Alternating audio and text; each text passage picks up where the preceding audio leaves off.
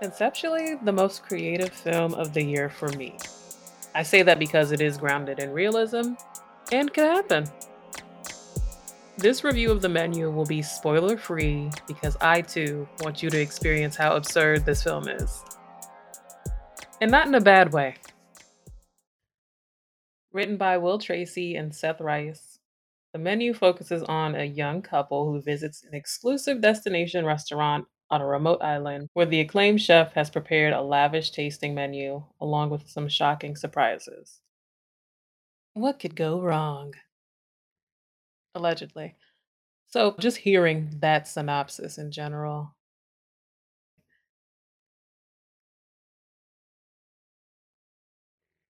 You know you're in for a wild ride, but in what capacity necessarily? Hawthorn is a self sufficiently run culinary experience that I would not take part of. Even though I love food, I can do without the upscale, deconstructed, and reconstructed type of plate. It ain't no way. The menu falls under the dark comedy thriller genre, all of my things in one. So, yes, I was looking forward to seeing it when I first saw the trailers. And it's filled with cynical and satirical comedy at that. So, that's a plus. At first glance, it was giving House on the Haunted Hill, You're Next, Clue vibes. So, I was interested. There's another big franchise that I would say, but I won't because conceptually it would give the plot away. Somewhat. Also, the trailer does well with keeping the movie interesting while watching. They didn't give it all away or show the best parts of the movie. The menu deals with themes of elitism, celebrity worship, issues in the workplace, entitlement, and I can say classism too. Oh, wow. I just thought this also does remind me of Atlanta season 3 episode 10, Tarrare, when they had that culinary experience of the fried hands. That's a perfect way to put that. Yes, I would definitely relate the experience that the patrons had in the menu to that episode specifically. I would highly recommend it to those of you who are fans of the same. It wasn't scary to me. This is by no means a slasher film. In fact, I'm gonna start employing a scare factor score for movies that fall under horror. Stay tuned until the end for that, and my rating, of course. The menu features a great cast who deliver believable dialogue. Nobody seemed out of place or overacted. It just seems like they were playing themselves, if that makes sense. It stars Lord Voldemort himself, Ralph Fiennes, Anya Taylor Joy, Nicholas Hoult, Hong Chau, Aimee Carrero, Paul Adelstein, Angela herself, Judith Light, and John Leguizamo, to name a few. It's a nice ensemble cast, and they definitely do deliver great performances. Mm, They get points for that. Though the movie takes place on an island, it doesn't get boring to look at.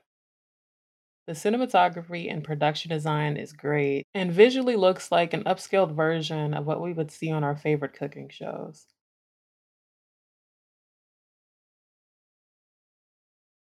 Even throughout, in areas that are centered on the dining experience, the comedic dialogue carries the film along. Some jokes hit harder than others, of course, per usual, but they did a decent job with the script. It's one of those films that is sure to intrigue you because of its realistic nature. I mean, would you pay $1,250 for an exclusive dining experience? Me? No.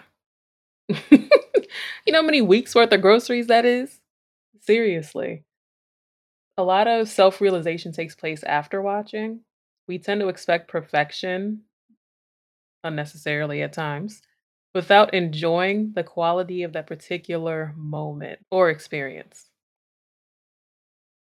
Kind of like a movie review. At least I'm fair though. I could easily deliver a Jay Sherman-esque dialogue with no perspective whatsoever, but that's not fun. Reason I do this is just to give you insight on if you should make an effort to go see it, and through what fashion. Horror in general has suffered from the same old stories, from supernatural experiences and mythical storytelling. So when there's something different within the genre, that's when I gain interest. Now it's time for my rating. The menu gets a strong 3 out of 5 for me. Some parts of the story got lost, and some scenes aren't as strong as others, but it did hold my attention from start to finish. Now introducing the scare factor score. On a scale from 1 to 5, we'll keep it similar. Think of 1 as an Edward Scissorhands, if you will. Even Anaconda. And 5 as Hostel or Terrifier. And for me, you operate on the G scale and things rarely scare you anyway, so this doesn't even matter to people like us. But the scare factor score for the menu is a 2.